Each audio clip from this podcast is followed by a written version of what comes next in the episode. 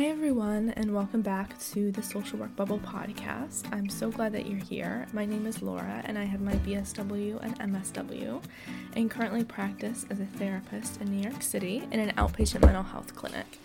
Before we get started, don't forget to like, comment, share, and follow this podcast on whatever platform you're listening to. Um, also, a little disclaimer as you all know, I live in New York City, and so if there are sounds, noises, it is out of my control, and I do not have the time or energy to record this when it is not loud because I don't I don't think that's possible. so let's dive in. Today we're going to do a case breakdown from work that I've done involving trauma informed mental health treatment with a high risk teenager, meaning that teen was very um, high risk for harming themselves or harming others, experiencing both suicidal ideation and homicidal ideation. That being said, there is a trigger warning for abuse, for a viol- for violence, for severe mental health issues, for self-harm. So please feel free to skip this episode or to listen to another episode I have on here. Uh, feel free to take a break if you need to, pause it. Really, just do whatever you need for yourself. All right, now let's get started. For the purpose of confidentiality, my client's name will be Jess. Jess is 15 years old and experienced two separate incidents of severe child sexual abuse. She currently presents with severe post traumatic stress disorder with psychosis and borderline personality disorder. Jess struggles with daily suicidal ideation, hallucinations, paranoia. When I say hallucinations, I mean both um, verbal and auditory, and basically every symptom of PTSD to the most severe extent. Her suicidal ideation and self harm is persistent, and she has been hospitalized multiple times for suicide attempts and being unable to consent to safety. This is obviously a complex case with many layers, some of which will not be described um, just for privacy reasons. When Jess was first referred to my agency, she had stopped going to her therapist because of a conflict that made her uncomfortable. I knew this was a very delicate situation. Now, if you don't already know this about me, during my undergrad time, while I was getting my BSW, my field placement was a child advocacy center. My primary role was as a family advocate for children and family survivors of child sexual abuse and trafficking, as we collaborated with law enforcement, the district attorney, and child protection during all stages of child abuse cases in both family and criminal court. During my time there, I also shadowed the in house trauma therapist and was trained all the time on trauma and trauma informed care. I applied and continue to apply a lot of these experiences and knowledge in working with Jess and in working with uh, all of my clients, um, whether or not they have trauma. Most of them do. During our intake session, I was already informed that something had happened with the last therapist, as I mentioned before, but I didn't know what it was. I first spoke with Jess's parents, who also didn't know the specifics of what happened. So basically, Jess kind of just told her parents something made her super uncomfortable and she didn't want to go back to that therapist again. Um, so they trusted their daughter enough to change providers. After speaking with them for a little bit of our intake session, I then talked with Jess for the remainder of the session. Given the information I had, I approached my questions and intake with her very delicately. I didn't want any wording or questions to trigger her to make her feel uncomfortable. Also, to know if I didn't say this already, Jess is not the real name here. Remember, that's also been changed for confidentiality. I always asked her permission to ask a more serious question, and I let her know that if she needed to take a break or to not answer a question, that was okay too. At the end of the session of our intake, we completed a safety plan together, and she thanked me for approaching the session in a way that I did. And that was something that really stuck with me was when she thanked me, when she said, Thank you so much for talking to me in the way that you did. It really made me feel like you were listening to me and that I had and that I could make decisions. I think oftentimes, especially with teenagers, they're in that stage of just wanting to get more independence and more freedom in their life. And when they're also experiencing severe mental health issues, it can be very difficult for parents to still give them that freedom and independence because they're so worried about their safety or their mental health, which makes sense. It's a very complex balance to strike. But being able in our sessions to really empower her and to make her feel like, yes, she is the boss. She knows what she's talking about. She knows her experiences, she knows her symptoms. She is the expert on her own experience. And I wanted to make sure that she understood that I was aware of that and understanding of that. During our time together in treatment, we maintained this empowerment, this self determination approach, just to ensure that Jess was comfortable with the sessions and wasn't triggered. Um, I think uh, definitely at first, when we were first starting to work together, I was definitely walking on eggshells um, because I was so worried that something would happen where it would be like the previous therapist and maybe I said something and it would just trigger her and then she'd end up leaving and going to a different provider. And I know if she wants to get better, if she wants to heal and get effective treatment, obviously you want to work with a provider that understands you and is understanding of your situation and is not harmful to you. Um, but I also know providers make mistakes sometimes and it happens. We need to own up to them when that happens. Um, but we also want clients to not go back and forth from therapist to therapist because how can you make any progress if you keep doing that? So, you know, we really tried to continue working on empowerment and self determination to ensure that she was comfortable with the sessions and she wasn't triggered. And part of understanding and implementing trauma informed care was understanding the impact of trauma and what that looks like specifically for Jess. And in doing so, creating a space where the client, particularly this client, felt heard, where she felt validated, where she felt safe. Now, the tenets of trauma informed care often include safety, trustworthiness, transparency, peer support, collaboration, empowerment, and just understanding humanity and responsiveness. Trauma informed care with Jess also meant checking in with her every single session. We would see each other twice a week to see if there was anything that she wanted to change about her therapy sessions or other areas that she wanted to talk about or different activities to do. With children and teens, trauma informed care also means creating a safe environment for them, a safe and comfortable environment.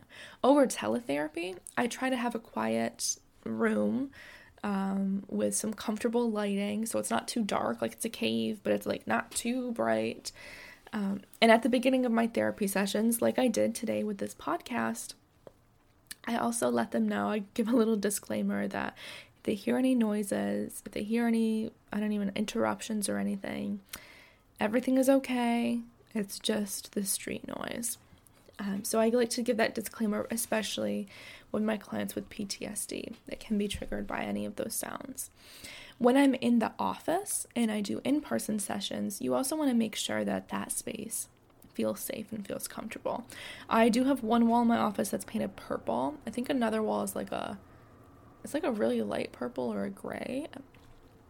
Um, so there is some color in there. I have some pillows, I have blankets to add comfort. Shortly, I'll also be getting an essential oil diffuser because aromatherapy can be really powerful. For Jess, it was. She really identified some scents for her that really grounded her because um, it was really difficult to come up with coping skills and grounding skills for her because they would work for a time and then they'd just fizzle. So it was kind of like we had all these different coping skills on rotation. And if she had used it once, though, she wasn't going to use it again, even if it had been a while because she said it just didn't work for her.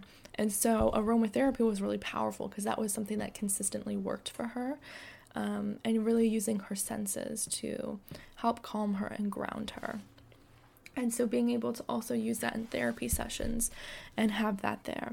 And it also just makes the space nice, anyways. you know, I mean, clients come from all walks of life, and sometimes after a client leaves the room, you might want to freshen things up, anyways. Right now, with COVID, I have to, if I do have in person sessions, I have like a can of Lysol spray that I like spray down every single surface. I spray down the pillows. I have to spray down each individual Uno card if I did a play therapy session. It's like I have to I have to do that. I do that for myself, but I also do that for the client to make sure everyone is staying safe and that they feel safe. Um so like I said, uh, I also work with all ages, and I think that's something important to note. But I, so it's kind of difficult to incorporate, you know, working with like the youngest of children, like like four or five years old, and then working with, you know, six year old men. it's it can be difficult to create an office space that really touches all of those ages. I work I try to work mostly with children and teens.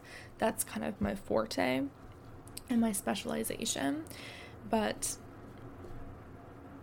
I do enjoy working with adults too. And so, in creating a safe office space for all ages, what I've been trying to do is just get some kind of like storage containers and things for the toys and activities that look more professional. So when everything is away, it looks nice and clean and professional.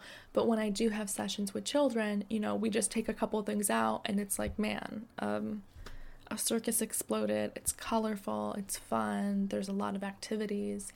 And so I try to make sure that that happens for the kids that I work with and also the adults because you know kids are fun and they want to have like a colorful space to feel comfortable, but adults aren't necessarily as responsive to that kind of therapeutic environment.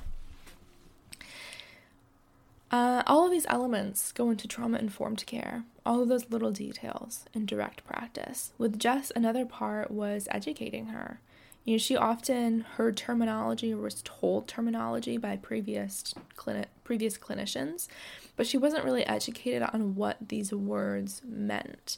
So sometimes, you know, at first she often used the word hallucination, but she was describing a flashback, and for her it was really different to t- difficult to tell the difference between a hallucination and a flashback. And that was actually really beneficial for our treatment to educate her on that because we got a better idea of what those triggers were. And we also were able to break down moments where maybe a, a hallucination turned into a flashback or triggered a flashback to occur. And so that's also been something interesting in our work is just educating. You know, obviously it's important for professionals to understand trauma at all levels no matter what you practice. It's just as important for our clients to understand what's going on with them, to understand how their nervous system is reacting, how it's their body's normal response to trauma, that there's not anything wrong with them, that they're not broken, that this is their body's way of protecting them and adapting to a traumatic experience. And so it's kind of their nervous system and kind of the way their brain pathways formed after that experience. And in letting them know that and in educating them on those areas, not only does it empower them because they have a better idea of what's going on with their body and their mind, because it can feel out of control sometimes. They can feel more secure in that. But now they also have words and terms to use to label what's happening. Before it can feel like like I said it's out of control and they have no idea and it's confusing and they think something's wrong with them. Now they can identify what's going on. They know what's going on and they can feel empowered in that way and that can just continue to build on their confidence in their treatment and also in their self-determination outside of sessions. Outside of this case with Jess, um, a person where trauma informed care has been such a positive change in our therapeutic relationship and rapport. That's been one of the biggest things that I've seen and using trauma informed care is first of all, it's essential at all levels, not just direct practice, which we'll um, talk about in, in a second. But why it's so important is because it really validates your client's experience and it lets them know that you see them that you have empathy for them. And yes, you don't know, you can't possibly understand at all, but you hear them and you're validating what they've been through, but you're also empowering them and you're building them up to heal and to kind of take back control over what feels like has been taken from them. And so that's really the tenet of trauma informed care is just having deep empathy and humanizing and giving power back to our clients. Trauma informed care, like I said before, also goes beyond direct practice work. It needs to be impl- Im- implemented at the organizational level, at legislative level, into policies that determine agency rules and regulations, you know, how we work with communities, how policies implemented at the macro federal level. All of that should be trauma informed care as well. You know, perhaps this means at the more organizational level, changing cancellation policies or fines or the number of missed sessions before a discharge. You know, I know my agency has a policy of okay, if you miss three sessions, you're done. Like it's a discharge for you. Um, I've only done that with a few clients who it worked for them. But other clients that I know, especially with PTSD, where their initial symptoms are so intense, it's hard for them to come to sessions. I put that hard work in in when they missed sessions of continuing to reach out with them and then they ended up showing up and are some of the most consistent clients I have now. So sometimes, definitely at the beginning stage, too, you want to set that boundary for yourself as a professional. But it's also important for the client to know sometimes you have to prove it to them that you're, that you're there as a support, you know, and that you're not going away and that you are there to support them where they are. And when I've done that, I've really just used empowerment, you know, use strengths based language, really empower them so they can have that self determination, so they can begin to take action on their own. But then that shows them you understand their situation, you have empathy for what they're going through, but you're also there to help them keep moving and to come to therapy sessions and to make sure that they're healing in that way. And so when we talk about trauma informed care, it can be really easy to only think of it on the micro level and direct practice as a social worker, as a therapist. But it is incredibly important to take trauma informed care all the way to the top, right? Because how can we create policies if we don't understand the like what these populations that we serve are going through. You know, if we understand trauma informed care, we can have more empathy for individuals and perhaps create policies that make more sense for people's lived experiences. Well, that is all for today's podcast. Thank you all so much for listening.